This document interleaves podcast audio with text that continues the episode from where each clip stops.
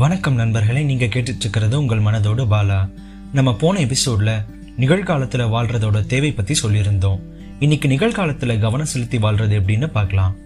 கவலையாக இருக்க ஒவ்வொருத்தர் மனசுலையும் எப்பயுமே கடந்த காலம் எதிர்காலம் அப்படிங்கிற ரெண்டு விஷயங்கள் ஸ்டாண்ட் போட்ட ஒரு சைக்கிள் சக்கரம் மாதிரி சுற்றிக்கிட்டே இருக்கும். அதனால என்றைக்குமே தன்னோட பயணத்தை தொடர முடியாது. அதுபோல் இந்த ரெண்டு விஷயங்களையும் நம்ம மனசை தொடர்ந்து நினச்சிக்கிட்டே இருந்தா நம்ம வாழ்க்கைன்ற பயணமும் ஒரே இடத்துல தேங்கி நின்றுடும் நம்ம வாழ்க்கை பயணம் நல்லபடியாக அமையணும்னா அதுக்கு நாம் நிகழ்காலத்தில் கவனம் செலுத்துறது ரொம்பவுமே அவசியம் நண்பர்களே.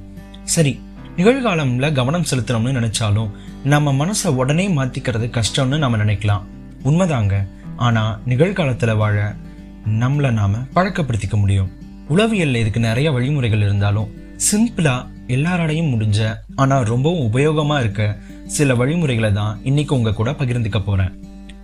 இப்போ நம்ம வாழ்க்கையில மொபைல் ஒரு அங்கமா ஆயிட்டது. இருந்தாலும் காலையில எழுந்ததும் நாம் அதை பார்க்காம ஒரு பதினஞ்சு நிமிஷம் நம்ம சுத்தி இருக்க பொருள்களை பார்க்கலாம். அது உங்க நைட் லேம்பா இருக்கலாம் இல்லைன்னா உங்க செவுத்துல மாட்டி இருக்க ஒரு போட்டோஸா இருக்கலாம். இது உங்க மனசுக்கு இயற்கையாகவே ஒரு நல்ல தொடக்கத்தை கொடுக்கும். ஒரு நாளில் நீங்கள் முதல்ல சாப்பிட்ற பொருளை உணர்ந்து சாப்பிடுங்க.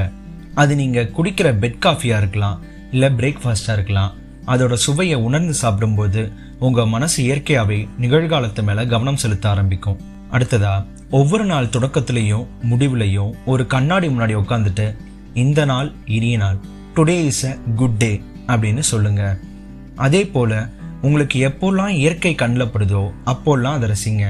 அது உங்கள் வீடு கிட்ட இருக்க மரமாக இருக்கலாம் இல்லை வானத்தில் போகிற பறவையாக இருக்கலாம். இது உங்கள் மனசை அந்த நொடியில் கவனத்தை சேர்க்க உதவும். அதே போல் எப்போ எல்லாம் உங்கள் மனசு கடந்த காலத்தையும் எதிர்காலத்தையும் நினச்சி கவலைப்படுதோ அப்போ எல்லாம் நீங்கள் உங்களை சுற்றி இருக்க அஞ்சு பொருள்களை பாருங்க. நாலு விதமான பொருள்களை தொட்டு பாருங்க. மூணு விதமான சத்தங்களை கேளுங்க. ரெண்டு விதமான உணவுகளை டேஸ்ட் பண்ணுங்க. அல்லது நீங்கள் இதுக்கு முன்னாடி சாப்பிட்ட ரெண்டு விஷயங்களை மறுபடியும் அதோட டேஸ்ட்டை ரீகால் பண்ணி பாருங்கள் ஏதாவது ஒரு நறுமணத்தை நுகர்ந்து பாருங்கள் இந்த அஞ்சு விஷயங்களையும் நீங்கள் பண்ணும்போது உங்கள் மனசு கடந்த கால எதிர்கால நிகழ்வுகளை விட்டுட்டு நிகழ்காலத்தில் கவனம் செலுத்தும். இந்த அஞ்சு எளிமையான விஷயங்களை நீங்கள் தினமும் பின்பற்றினாலே உங்களால் சுலபமாக நிகழ்காலத்தில் கவனம் செலுத்த முடியும். இந்த விஷயங்களை உங்கள் வாழ்க்கையில் பயன்படுத்திட்டு உங்களோட கருத்துக்களை என்கிட்ட பகிர்ந்துக்கோங்க.